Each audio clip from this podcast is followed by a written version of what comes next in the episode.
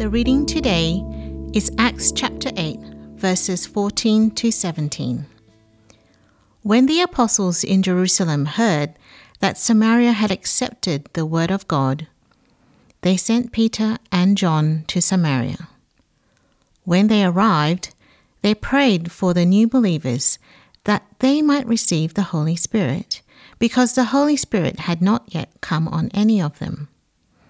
They had simply been baptized in the name of the Lord Jesus. Then Peter and John placed their hands on them, and they received the Holy Spirit. The trajectory of Acts is outwards from Jerusalem to Judea to Samaria to the ends of the earth. The Holy Spirit carries the gospel from place to place in ever-widening circles, and people proclaim the gospel in all directions. Here, in Acts eight, we hear the good news of how people in Samaria had accepted the word of God.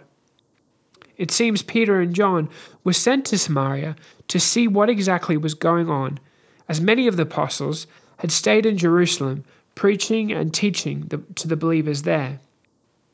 They must have been skeptical as to whether half-castes, like the Samaritans, could become Christians.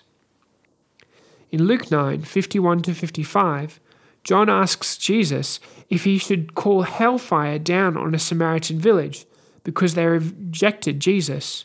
So you can understand that this would have been uncharted water for the apostles.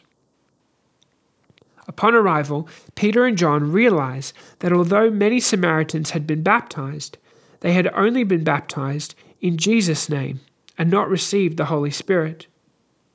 This is often a passage cited for Christians who believe there are two baptisms, one by water in Jesus' name and the other by the Holy Spirit. This, however, seems unlikely, as the Holy Spirit enters a person at conversion, and the Holy Spirit descended on Jesus at his baptism. And Jesus tells us that the Father will send the Holy Spirit to us as soon as we ask him. The significance of this passage shouldn't be missed here. Here is Samaria receiving the gospel. Here ethnic barriers are broken and prejudices destroyed. Samaritans are receiving the Holy Spirit. The Holy Spirit is for everyone. Let's rely on him. Heavenly Father, we thank you so much for the gift of your Spirit.